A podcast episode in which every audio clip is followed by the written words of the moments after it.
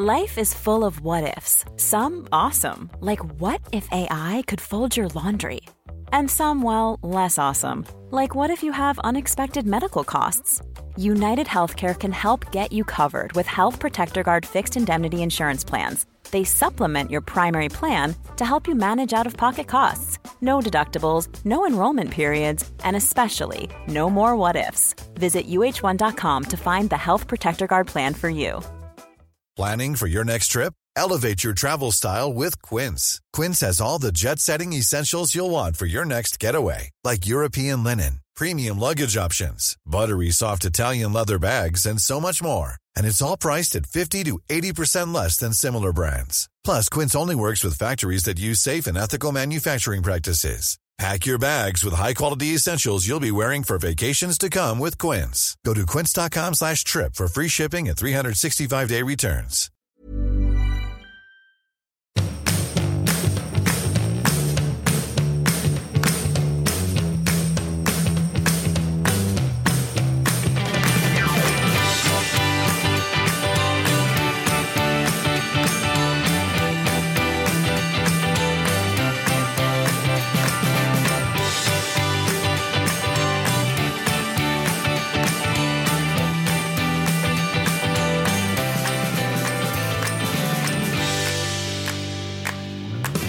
Hallå Ann!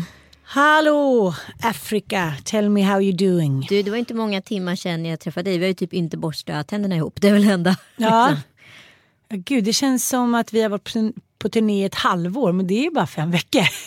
Men det var sjukt ändå. Vi har ändå gjort sju gigs på fem veckor. Det är Ja. ganska mycket. Ja, det är det verkligen. Med liksom livspussel i form av varannan vecka barn och logistik och du i 300 flyttar och allt vad det är. Jag sa till Mattias när jag kom hem igår, vad smidigt allt har gått. Han var så här, ah, jättesmidigt älskling, du som har bott på hotell typ.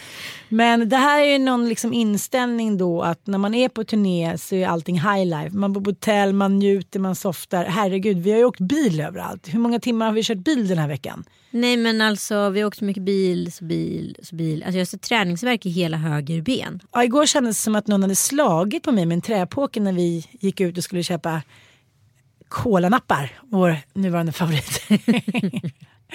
Nej men det är ett hårt jobb alltså. Jag bara känner så här, Mick Jagger, liksom Allt är förlåtet. Men så här, hur pallar de? Nej men å, å andra sidan så tänker jag att Mick Jagger han sätter sin bil och sen så får han allt vad han pekar på från en assistent och sen så går han upp på scen och gör sin grej. Vi kör. Jag har fixat allting med stället innan jag, bok, jag har hand om alla bokningar, jag har hand om alla gästlistor, jag har hand om alla biljetter. Vi skriver om manus på vägen, fixar, putsar, gör det per ort liksom. Vi går in och repar innan. Vi kör tekniskt rep med tekniker. Vi ska sminka oss själva. Klä ska- oss själva. ska- ja, men det, ja men du fattar, det är liksom så här, och vi sen gör ska ju vi gå allt. ut och efter. Och då ska vi också gå ut och så här, köra eftersläck med fansen Ja. Mm. och följarna. Eh, så det är väl klart att så här, man är liksom turnéledare, producent, assistent och roddar i ett. Det är klart att det är tär.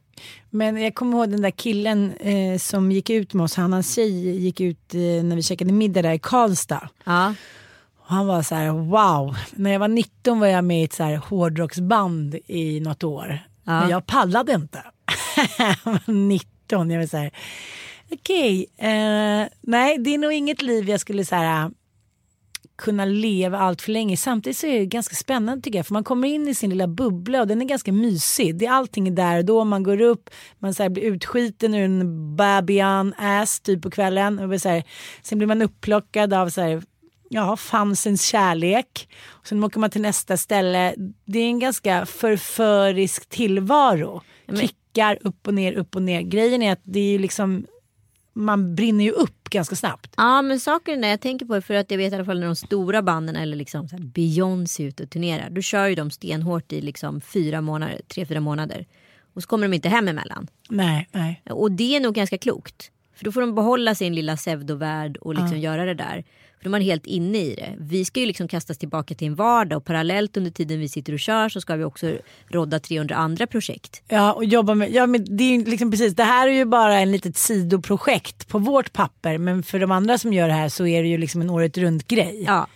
Jag pratade med min eh, kompis Tobias Persson och han gör den här Man på prov och han har hållit på och skrivit manus ett år, provspelat ett halvår, sen haft en regissör som har skrivit om. Alltså det, vi är så här, wihuhu.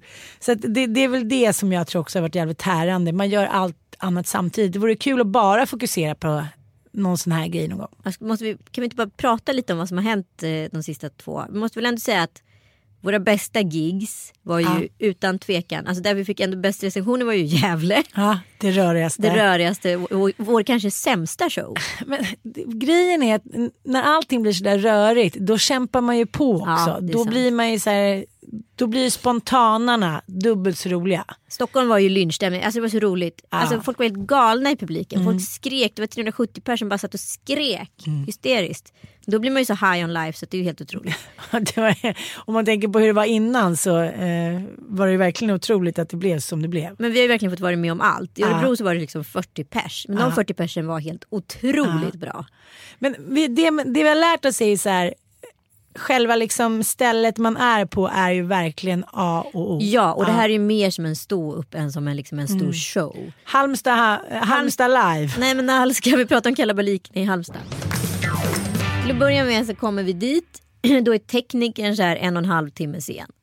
Så att vi ska köra ett tekniskt rep och det vi, vi interagerar mot ett bildspel på 60 bilder. Och ofta ska, man kan bygga upp en show på två sätt. Man kan bygga upp en show att så här, bilderna driver spelet eller vi driver bilderna. Det är två olika vägar att gå.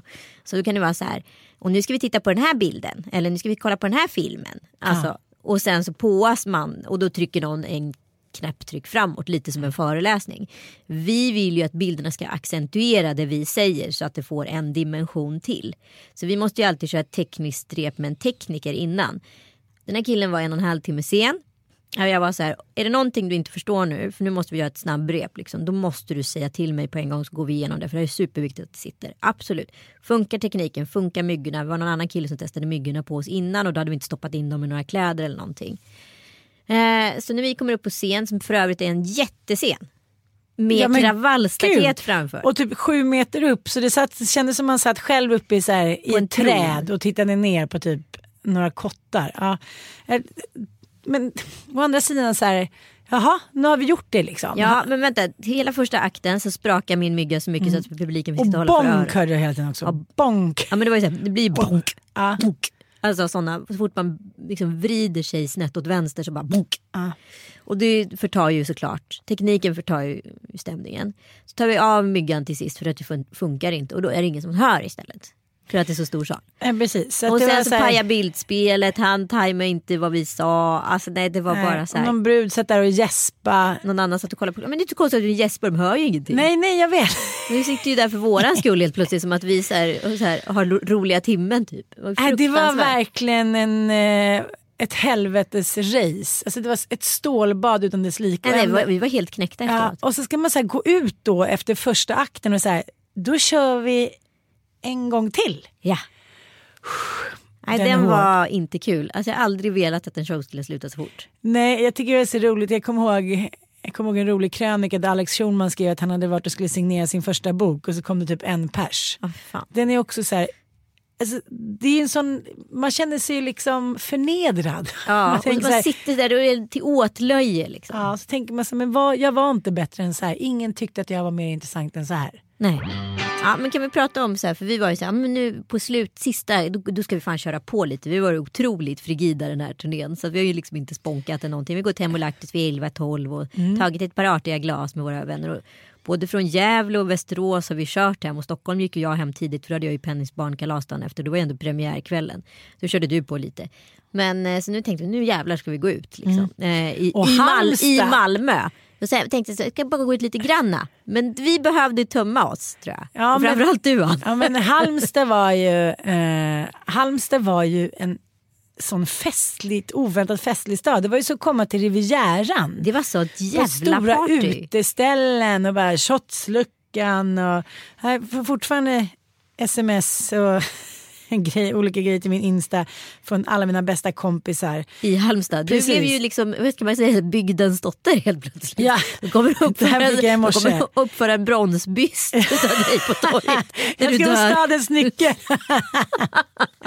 Det här fick jag i morse. Hej Ann, vårt möte i baren gjorde starkt intryck på mig och gav positiv energi. Din värme och sympatiska närvaro laddade mitt batteri. Och lite annat. Och lite annat. Och grejen är att det är så här, det är jättehärligt att gå ut med alla de här unga människorna men de har ju ett annat tempo och ork än vad man själv har. Men det har man ju plötsligt glömt bort. För nu är det ju liksom roligt, man, man smittas ju av deras energi. Jag är så lycklig. Det var ju som att du gick ett segertåg. Det var som kungen eller drottningen hade återvänt hem. Och här kommer Eulalia in. För när vissa blir, människor blir fulla så blir de liksom lite mer utav sig själva och andra blir mindre utav sig själva. De går inåt och sådär. Men du blir en annan. Du blir Eulalia. Alltså hur då? Hur då? Hur då? Hur då? Nej men du släpper allt. Du, liksom så här, du tar inte ansvar för någonting och du bara så här, du gled omkring där ute i runt sju grader ut, i t-shirt och, pennis, och pennysandaler som jag kallar dem för. Bara så här, 42, Vila i frid, vila i frid. ser ut som size 42 utav så Det är här, det. flicksandaler. Det är det. Mina 10 dollars från Miami. Ja, och då så bara drar du omkring och det blir så här när någon kör på eller man märker då måste en annan hålla tillbaka så blir det ju automatiskt. Det var någon gång när jag var packad så du var tvungen att så här kliva fram. Liksom. Ja men, men, där, men det där tycker jag är bra. Man kan ju inte så här, Båda kan ju inte släppa. skratta runt man är på Ibiza båda två. Men eh, det är roligt, så här, jag, jag kommer upp i en sån energinivå så det blir nästan så här, men jag skulle kunna skaffa mig en liten sekt. Eller Ja, det ja, gör ja. jag det gör jag i och för sig. Jag, nu, så här, om jag skulle vara så här, då skulle jag ha en Bagwan-sekt. Hur var det när du kom hem igår då? Nej men det var, ja, det var bra. Jag var, kom hem och ropade så här, Joel, Joel och så visste jag att han skulle på derby så jag kom på så, så jag gick ut och fixade lite på balkongen med mina blommor och sådär. Eh, och sen så bara gick jag upp på övervåningen. Jag var hemma i så här 20 minuter. Då låg han i soffan och sov. Nej, Jo. Människan som kan sova så mycket som man bara inte förstår att han man har kan haft en sova så jobbig mycket. helg. Han har haft en tuff helg. Han har varit uppe och spelat tv-spel till tre på natten med sin bästa kompis. Som har varit där eller har de suttit online? Nej, de har varit där. Ah. Han har varit där. Alltså han gick aldrig på derbyt. Nej, Hemma. men det var bra. Ja, Det var ju bra. mysigt. Det var mysigt. Så vi hade verkligen, och så fick jag, var jag fortfarande inne i mitt dampiga ADHD-tillstånd när vi ändå hade energin uppe. Så då kom jag på att jag skulle boka badminton. Boka badminton, jag skulle ta en powernap innan den. Det blev ingen badminton. Nej, det hoppas jag verkligen inte. Gud, det var det galnaste jag hört. det var det, var det, det absolut galnaste nu ska jag spela tennis om två timmar. Ja, men, eh, jag, jag körde den här. Eh, jag tänker också på mathållningen när man är på sån här fy ute på fan. Det är helt alltså. omöjligt. Vi har kört hamburgare med pommes och dippidoppi. Sen körde vi en pizza. Mm. Och så körde vi hamburgare på vägen hem igår. Och sen när jag kom hem, då körde jag också en hamburgare. Jaha, du dubbla. Doppfel. Så nu är jag så här, nu jävlar. Nu har jag hört av mig till min PT. Nu är det bara så här, Paniken. majträning. Ja. Mm. Nej, jag åker på semester på fredag. Det ska bli jävligt skönt. Ja, det kände jag var liksom en ganska bra plan. Ja, det var en jättebra plan av dig. Själv ska jag till Gotland och eh, plantera blommor, vara med barnen, öppna upp inför eh, sommaren Gud vad härligt. och plåta ett omslag. Mm. Du vet ju hur det är då. Man tänker så, men det blir inte så mycket jobb. Tänker Nej, man. nej. nej. Nej just det. Och så är det det värsta man gör i hela sitt liv. Man Nej, säger, man det säger jätteroligt. man plåtar ett omslag, så här kommer jag aldrig mer göra om Ja. med barn. Och sen så gör man det ändå. Och sen så allt som ska fixas, det, man, det behöver inte fixa så mycket. Mm, tjena. Tjena. Det är ingen som har varit där på ett år nu. Typ. Nej men och sen så kommer ju också det här gud, buhu buhu lyxproblem.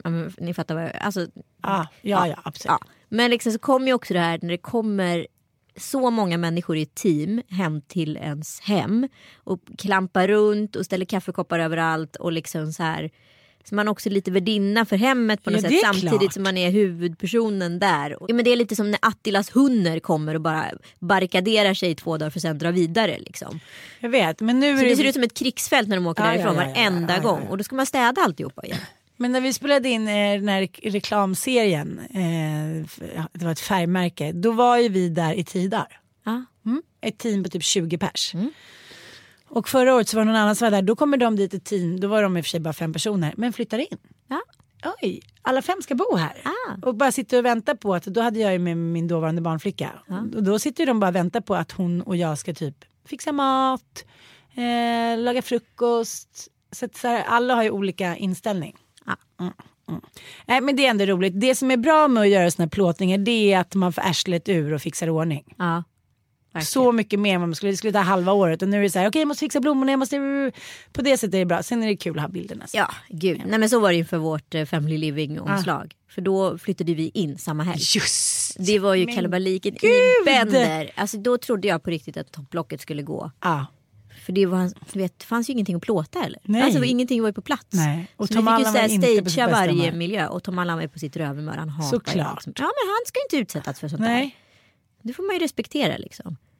Ja, Men- ja. Men det gick bra. Han var faktiskt väldigt duktig för en gångs skull. Han var väldigt gullig, det Mm. var ett väldigt fint omslag. Men det hänger också ihop med vem som plåtar. Ja. Och de är väldigt duktiga tycker jag, både så mamma och Family Living på just barn Ja. setupen. ja, verkligen. Ja, men det är family living här nu också. Men Malmö måste vi ändå säga var vår bästa show. Där satt det, det Gud. flög. Men, men det är också Det är så också här, lokalen. Ja, så skön lokal. Typ heltäckningsmatta, vadderat. Det var Ah. ju på Malmö Clarion Live. Ja precis. Speciellt hotell alltså. Jättecoolt. Ja, men det var, ju, det var ju hur många små scener som helst. Ja, men det är ju deras stora livearena. Men du, det var så roligt när den där eh, rosa elefanten, vi bara gud vad gulligt vilken installation. Sen bara jaha, David Batra samtidigt. Mm, kul. shit vilken business det är alltså. Ja. T-shirtar och, åh gud vilken business. Nej men Vi kanske ska sälja två t-shirts. jag vill ju sälja t-shirts. Här har du din chans. Nej, men ska du alltså- sitta där utanför efter showen då? Varsågoda. Ja. Jag kommer Tio bara kronor. ge bort dem. Men ta, ta, en, ta en extra. Nej, verkligen business alltså. Herregud, du har ju sett showen. Det är några som, som liksom tunga elefanter som verkligen drar publik alltså. Ja, men de, fan vad de har jobbat hårt och länge och hur många år har inte han hållit på och slitit för att få upp Mm. Ja. sitt varumärke och nu är han ju verkligen, nu behöver han ju inte duva upp sig med Johan Glans för att dra publik utan Nej. nu kan han köra själv. Men det är 25 år. Hatten av. Så om 25 år kanske vi också har Vi var sju veckor senare. Bara, 25 år okej. kanske vi också har 2000 till 20 000 i publiken. Ja. Vi hyr Globen. Yes. Med det självförtroendet. Hur var det med Bobban då? Han har ju varit borta en vecka. Drygt en vecka. Ja, shit. Men det är inte konstigt. Förr i tiden gjorde man ju så. Men idag för oss är det ju svinkonstigt. Jo men grejen är att det är väldigt lustigt hur, eh, hur man definierar så här, hur det är att vara ifrån sina barn. För sen så, du lever ju varannan vecka liv. Ja. Och med mina andra killar tycker jag inte det är något konstigt att de är borta en vecka. Men eftersom jag har Bobo hela tiden så blir det så här att jag känner mig som världens sämsta mamma när han har varit borta en vecka. Mm, vad konstigt. Och haft världens härligaste liv hos farmor och farfar. Mm. Han var så gullig när han satt i bilen så sa jag så här. Blev det för länge? Ah, vill du åka hem tidigare? Nej. Då sa han så himla gulligt så sa han så här. Mamma, farmor blev jätteledsen när jag skulle åka. Hon gråte. Jag bara, Nå. mm, du vet de har ju så mysigt de där farmor och farfar och hunden Hedda och Bobo. Eh, Bobo är ju deras lilla Peder Lam. De åker ju runt på här slott och ja, men kollar på hästar och går på en liten... Ah, de har det så härligt men det var mysigt att, att sova alla fyra i sängen. Men det här är ju problemet att Frasse blir ju så mycket jobbigare när jag är hemma. Vaknar tio gånger per natt. I morse vaknade jag av att han bet mig så hårt i bröstet att det började blöda. Mysigt. Ja, för att han hittade ingen mjölk längre. Nej. Så då bet han till. Så nu har jag bara ett stort så här, öppet sår. Mysigt. Mm, jättemysigt. Så att jag, ah, jag vet inte. Varför är det så där med ungar? Varför är de så mycket härliga när mamman inte är hemma? Jag fattar inte det. Nej men allt handlar ju om rutiner och där kommer vi osökt in på Anna Wahlgren. Jag såg den här dokumentären om henne. Tuttar och rutiner. Mm, som är på SVT. Ja. Eh, där hon hela tiden liksom profiterat eh, hela 60 och 70-talet om att så här, varit emot dagis. Mot, varit emot liksom hela institutionaliseringen utav barn. Ja, hon har ju verkligen ute. Det har varit debattartiklar och det har varit liksom, hon har sagt att det är som misshandel att sätta barn på dagis Ja, för före tre år. det är fiktiv miljö, det är artificiell kärlek i princip. Om man skulle använda moderna termer. Ja. Eh, Jag håller inte alls med. Nej jag håller inte heller med men samtidigt så börjar man säga när man ser ändå, nu kommer jag verkligen inte skylla någonting på förskolor men man så här, tänker på, på hur mycket psykisk ohälsa det är i samhället idag bland unga. Så undrar man ändå hur föräldrauppfostran har gått och liksom har det någon påverkan? Är vi inte tillräckligt närvarande? Är vi inte, gör vi inte våra barn tillräckligt trygga? Ja, men, men jag kan ju inte säga att så här, om jag kollar på min förskola så finns det så mycket kärlek där så att det, liksom, det räcker att bli över. Ja men det finns det på min med men jag bara utifrån familjeperspektivet. Det här är liksom ingen anklagelse åt något håll Nej, utan jag det tror här är att en, det här är en precis som du hypotes. säger, att det blir liksom, jag tror att det kan bli åt andra hållet effekten att man lägger över otroligt mycket på liksom, skola och barnomsorg. Ja och det hör man ju på föräldramöten. Man sitter där vad, vad liksom föräldrar kräver av sin förskola och jag är så här. Det här är fortfarande en institution som så här per definition ska ta hand om mitt barn. Och det är människor här som jobbar med kött och blod. Och vissa barn tycker man mer om och vissa barn tycker man mindre om. Och då blir det liksom, hamnar man också i den situationen med alla barn. Ingen barn är liksom en femma. Vissa barn är en trea och vissa barn är en åtta. Så är det bara. Liksom. Ah. Ja, mm. på det sättet är det orättvist. Men så är man ju med alla. Det är inte så att man är bästa polare med alla. Nej det går Nej. ju inte. Och det är ju bara att erkänna liksom. Ja och det måste man ju liksom beakta. Ja, men jag vet inte, så här, utvecklingen går ju som den går. Liksom, det finns ju inget annat sätt att lösa det på. Skulle alla helt plötsligt bli hemmafruar igen? Nej, nej, nej, men jag bara utifrån, nej, men det handlar inte om att hitta en lösning. Det här är så här, det här, nej, vet du vad det här är? Det här är ett klassiskt moment som händer när, när folk blir stressade för någonting. Eh, exempelvis när man så gör slut med sin kille eller liksom när man är bråkar med en bästis eller så vidare. Då vad heter, sätter en tredje part alltid på in, sätter igång att försöka lösa problemet åt en. Det här kanske inte handlar om att lösa problemet. Det här kanske bara är en så här ventilation. Man kanske ja. inte behöver gå in och lösa problemet. Men, men, men liksom, hypotesen då... är ju intressant tycker jag. Ja, men har absolut. det påverkats eller inte? Det vet vi inte. Ja, men det, det är klart att vi har påverkats. Det är jag helt övertygad om. Eh, den tryggheten som ändå sitter i mig från att min mamma typ alltid var närvarande. Den ligger ju där som ett mjukt skal över mig när allt annat liksom rasar. Men jag har ju varit på dagis hela livet, eller liksom hela min uppväxt. Liksom. Eh, min mamma var ju hemma med mig i ett halvår. Jag var ju två och ett halvt när jag kom från Sverige men sen började jag när jag var tre. Okej. Okay. Ja. Och jag kommer inte ihåg någonting i princip från dagistiden förutom att det var toppen. Men liksom, man vet ju inte hur det hade varit om en person hade varit hemma med en. För den jämförelsen kan man ju inte göra. Men jag tycker det är så olika så olika barn. Som min Ossians fyller 16 nu. Du vet efter 11 månader då klättrade han på väggarna. Ja. Var här, han var så uttråkad så att han... För honom var det underbart att börja på dagis. Både eh, Ilon hade nog kunnat vara hemma mycket längre, även Dante. Eh, Bobo också. Frasse var ju bara så här. Nej, men alla förstår ju hur svårt det är att motivera sig själv att sätta in sitt barn på förskola och tänker hela tiden så här, gör jag verkligen rätt? Den där första lämningen av ett barn. Mm, när mm. barnet skallskriker och funderar på vad fan ska du göra med mig? Varför ah. lämnar du mig här ah. med okända människor? Kan du inte berätta lite om... Um... Nej, men jag tycker den var jättespännande. Jag har liksom en medial bild av Anna Wahlgren och det här var ju ändå ett porträtt som verkligen liksom frambringade hennes eh, styrkor och svagheter. Liksom, utan det var en väldigt neutral skildring av henne. Mm. Man fick höra hennes extremt trasiga uppväxt med den här pappan som misshandlade dem som var någon typ av byggherre nere i, i Malmö och mamma som absolut försköt barnen och bara så här, födde fyra barn och inte ville ha någonting med något barn att göra och framförallt inte Anna. Så hon hamnade på internatskola väldigt tidigt och där träffade hon eh, han, hennes första make. Som då är 35 år äldre än henne och är då pappa till Sara Danius. Mm. Så Sara Danius är ju Annas allra första barn. Mm. Och sen fick hon ett barn till med honom och de var tillsammans i fyra år och sen tog det slut och sen gick det i en stridström. Och det hon hela tiden försökte göra var ju att hitta det där hemmet. Hon skulle ha så många barn som möjligt för hon ville inte att något barn fick lida på det sättet hon själv hade gjort. Hon ville inte bli förskjuten. Därför var hon också emot dagis som institution.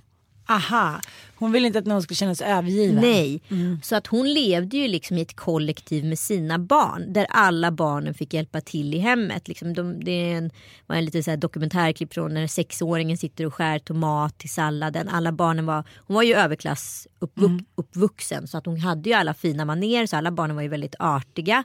De fick ni, som Sara Danius sa i ett sommarprat som hon var med i Eh, att de fick lära sig att niga till och med i uppförsbacken när de gick förbi så här, en handlare på gatan. Alltså det var väldigt liksom, mycket ordning och reda. De kunde alltid ha med sina barn på alla fester för de förde sig perfekt. Och allting var liksom militäriskt men harmoniskt. Enligt Anna? Enligt Anna. Sen mm. så är det väl olika där. Sen dog ju ett barn.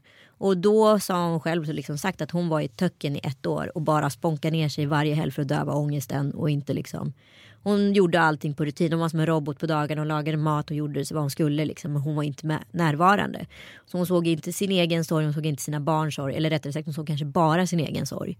Um, och sen så var, bara liksom löste hela dagens bestyr och när barnen hade somnat så sponkade hon ner sig till, liksom, till hon blev medvetslös och sen så vaknade hon. Mm, det var jätteansvarsfullt. Väldigt ansvarsfullt. Men grejen är att under de här åren efteråt så bodde ju eh, Anna och alla hennes barn i en stor jävla lägenhet på Östermalm.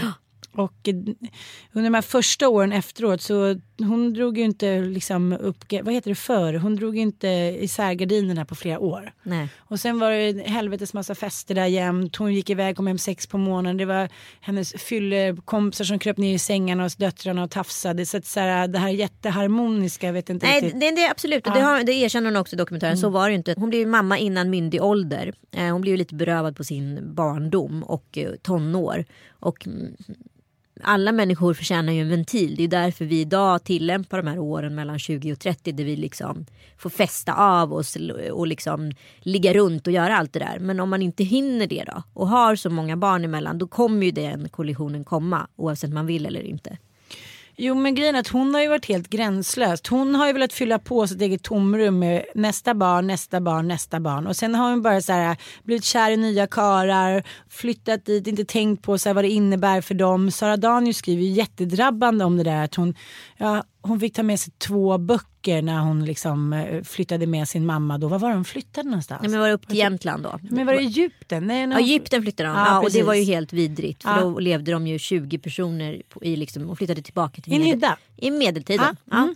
Och där dog ju faktiskt eh, yngsta barnet i dysenteri. Ja. Och då, gick, då flyttade ju Anna hem med alla barnen. Precis, men det innan dess hade ju Sara och hennes syrra flyttat hem för att ojsan, de kom på då helt plötsligt när de skulle börja skolan att det fanns bara eh, undervisning på arabiska. Jaha. Så då fick de flytta hem och sen bodde hon ju hos sin pappa. Resten av sitt liv liksom. Ja. Så att, eh, men den som, eh, vi pratade också om det där att man som olika syskon har olika erfarenheter av uppväxten är. Eh, själv kanske man, jag hade en otroligt liksom, egen ventil i mitt liv. Jag startade fotbollslag, jag var med polare, jag gjorde det, ditten och datten, öppnade små företag och hit och dit. Jag hade inte liksom jag var inte så beroende av mina föräldrar. Jag var beroende av att komma hem, få mat, få lite kärlek och sen drog jag iväg igen. Ja men och så var ju jag med. Jag har alltid varit extremt självständig så då har det liksom inte varit nödvändigt. De har varit som en så bra plattform och trygghet och landa i. Jag har ju flyttat jättemånga gånger under min uppväxt men det har ju inte jag påverkats negativt av. Utan jag har Nej. snarare tyckt bara, oh, jag har lärt mig nya saker, jag har lärt Ja. mig nya kulturer, jag har lärt mig nya sätt att äh, interagera. Jag känner inte alls den här upprivenheten liksom. Idag är man ju så otroligt rädd att flytta på barnen och bla bla bla. Jag kan ju till och med tänka mig att det kan vara bra ibland. Sen tror jag inte lika bra att flytta så många gånger som så Anna Wahlgren. Men Felicia Fält, eh, en av hennes äldre döttrar, Eh, hon skrev i boken eh, Felicia försvann. Ja precis, och det blev ju lite som att skriva nekrologen av Anna Wahlgren. Så det fanns ju bara ett sätt för henne att hantera det här hon fly- flyttade till Indien. Liksom. Hon hade varit kontroversiell i många år. Det blir ju kvinnor som verkligen så sticker ut hakan och inte lever enligt normen. Alltså det här är ju... Barnaboken var ju jävligt hyllad. Den har ju översatts till hur många Den gjorde språk henne rik. Och den gjorde henne rik. Den har vi sålt i hundratusentals ex. Ja, miljoner Ja. ex har hon sålt i. Ja. Så att hon behöver ju per definition inte jobba. Sen fick hon det här arvet och sen var hon på sponken för att döva ångest. Och hon har liksom inte varit en helt sammansatt person vilket hon tydligt säger i dokumentären. Och så nio barn på det som alla då får ta hand om varandra då mamman inte helt enkelt funkar. Ja. Eh, Men jag vet inte, du har läst... Eh, jag har läst Felicias bok. Nej, jag tycker det är, det är en av de jobbigaste liksom, eh, skildringar jag någonsin har läst. Ja. Eh, dels för att den är så saklig i sin prosa. Det är inte så här, ingen omskrivning eller ska, ingenting ska så här, lindas in i gullighet utan det är bara så här, man märker att så här var det. Ja. Och, eh, Det är rakt upp och ner berättelse. Men, Ja. men här har vi två olika karaktärer utav barn. För De andra syskonen förutom mamman Anna och Felicia har ju kontakt idag Mm. och har ett nätverk. Och Anna har ju liksom flyttat till Indien och skaffat någon typ av nästan adoptiv familj där. eh, Till indiska barn. Och, ja, hon lever liksom i ett litet kollektiv igen. Fast bara på en ny plats. Mm. Nej, men det finns ju sådana skildringar där just den här med gränslösheten när alkoholen tar över. Liksom. Eh, jag menar man inte tänker på vad man säger, att man, inte, liksom, att man använder översexuella liksom, värderingar hela tiden. Eh, jag kommer ihåg en scen hennes dåvarande man kommer in och de börjar tjafsa någonting och han säger så här. Om du lugnar ner nu så kommer jag, kommer jag fimpa den här cigaretten i fittan på dig. Inför alla barnen liksom. Och så den där fiskscenen som så många har reagerat på. Ja, vad var det nu då? Nej, men inför varje födelsedag så skulle man bli liksom, eh, uppmärksammad dagen innan.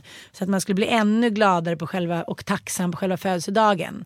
Så då fick man eh, inte äta någonting eh, förutom det här fiskhuvudet. Eh, man fick hjälpa till. De andra fick vara taskiga mot en och säga vad de ville. Eh, nej, men det var bara så här utstuderat förnedrande så att man då skulle känna sig extra tacksam på sin födelsedag dagen efter. Mm. Liksom, det, är ingen, här, det är en sadist Ja, som har kommit på sadist. de reglerna. Så jag känner lite så här jag tycker inte att det ena behöver utesluta det andra. Bara, även om det visar sig att man kanske har varit en dålig mamma eller liksom gränslös människa så kan man ju också ha gjort bra saker. Men problemet är ju i den här, liksom, ja, i den här könsnormativa världen så kan man som kvinna inte bli förlåten. Nej. Det kan man ju som man. Det kan man som man. Ja, men vadå? Det är bara liksom, Kerstin Thorvall är ett annat jättebra exempel. Att man, det är svårt att bli förlåten om man ska spela på männens planhalva. Man erkänner att man är en kåt jävel, att man vill dansa, att man hellre vill jobba än ta hand om snoriga ungar. Det som män har gjort i alla tider och ändå blivit älskade och högaktade liksom genier. Det kan inte kvinnor göra på samma sätt. Nej, och det är ju patriarkatet. Och ser man inte det så är man blind. Så kan man säga. Ja.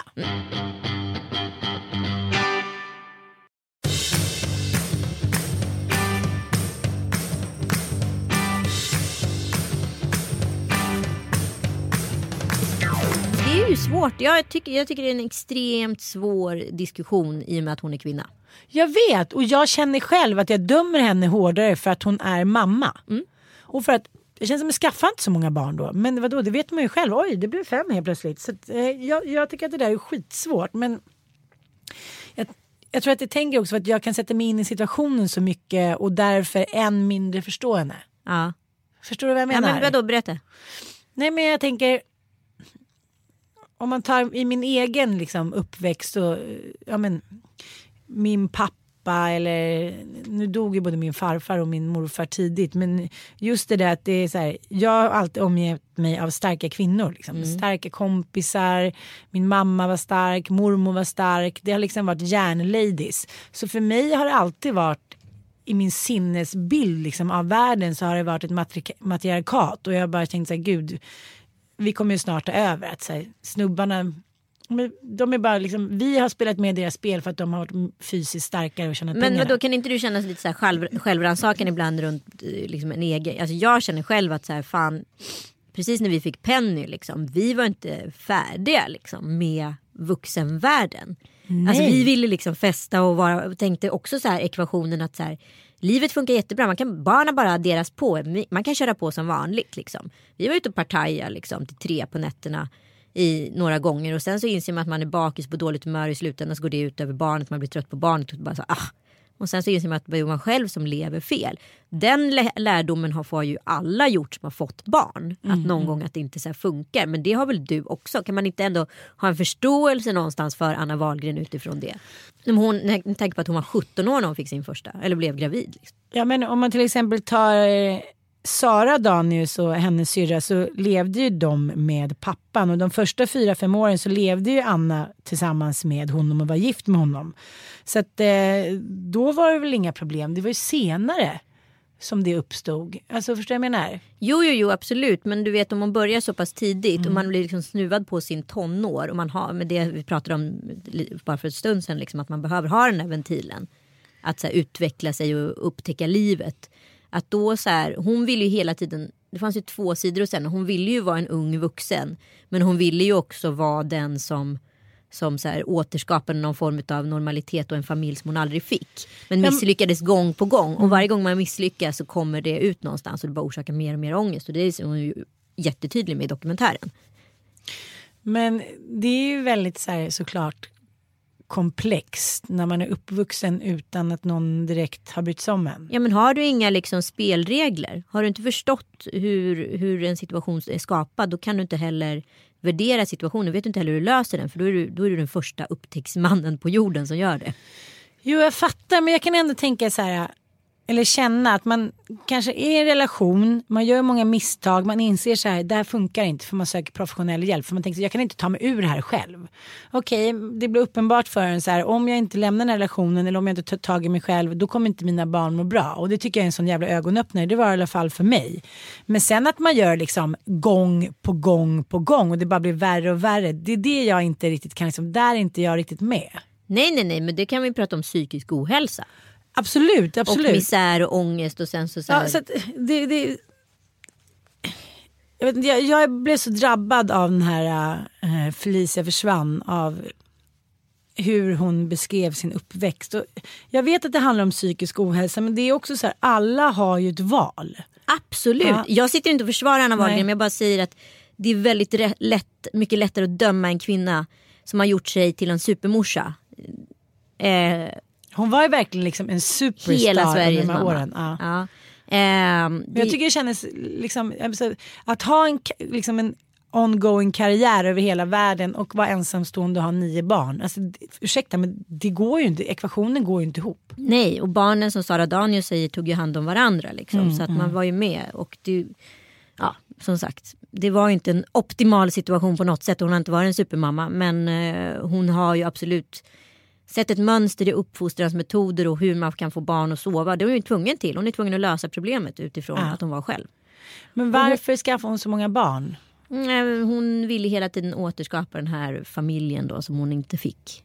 Som hon säger. Och sen så hade hon inga preventivmedel. Hon träffade en kille, hon började träna teater. Blev hon gravid på två månader. Jag behöll hon det barnet. Träffade en ny kille från Egypten. Blev hon kär i honom, flyttade dit. Alltså hon har ju var, verkligen liksom sökt sitt hem. Till hon kom till det här stället i Jämtland som hon sen etablerade sig i. Och där bodde hon i 30 år. Mm, det var då hon fick arvet av sin farsa, 25 miljoner. Ja, ja, hon investerade allting i den kursgården där uppe. Ja. Hon ville bara bränna det där jävla arvet. Ja, ja, hon gjorde mm. ju det också och gick ut i tv mm. med det. Det var ju det också att hon själv bjöd in till dans. Det var så ovanligt. Ja. Det var inte den duktiga flickan. Liksom. Nej, verkligen inte. Ja, men häromdagen så la ju Camilla Läckberg ut eh, en liten text om Anna Wahlgren. Hon skrev att hon precis hade sett dokumentären om henne och Eh, hon skrev att hon tittade först med lite bävan, skulle den vinklas hårt, dra billiga pengar på en omdebatterad kvinna. Men nej, jag tycker hon var fin och nyanserad och mitt mammahjärta blödde över en barndom som var så kall och ensam och som formade Anna på många sätt. Och då skriver hon lite mer och så, så eh, avslutar hon med, tycker det är dags att hon får återupprättelse och åter kan känna sig välkommen i Sverige. Dörren till mitt hem står i alla fall alltid öppen för dig. Och det här tyckte ju Sanna liksom var hårresande att hon då eh, förminskade Felicias berättelse och, och det, liksom, ja, det som de här barnen hade stått ut med. Och det kan jag väl i och för sig hålla med om lite. Eh, vad säger du? Ja absolut, jag håller med. Jag, jag, det, det, är en jätte, som sagt en jättesvår diskussion. Det är mm. två personers perspektiv. det vi pratade om tidigare var ju, eller vi pratade bilen igår var ju att två syskon kan uppleva samma situation extremt olika. Precis som du och din syrra eller mm. ja, diverse kompisar som jag säger, ah, gud det var, min mamma var så hemsk och någon annan bara säger nej det var hon inte alls, hon var toppen. Bla bla bla, jag mm. älskar min mamma. Alltså, Men det handlar ju om vem man är som person. Vem man är som person, att, vilken plats du har i syskonskaran etc. Jag tycker det här är en supersvår diskussion. Vad tycker ni? Vi kanske ska fråga våra ja, lyssnare. Ja, vad tycker ni? Vad, och vad tycker ni om Anna Wahlgren och hennes metoder? Och, jag vet inte, jag jag var så jävla fast i den där berättelsen. Jag kan liksom inte släppa den. Jag kan inte, jag kan inte se Anna Wahlgren för något annat än den där berättelsen längre. Nej. Och det är väl också ganska dåligt. Det är väl också ganska dömande men jag vet inte, jag måste alltid känna att man, får, man måste stå på liksom Jag tycker du ska sida. kolla på dokumentärerna. Ja. kan vi ta en ny diskussion ja. om en vecka. Säg vad ni tycker. Vi ses. Tack för att ni lyssnade. Tack. Puss.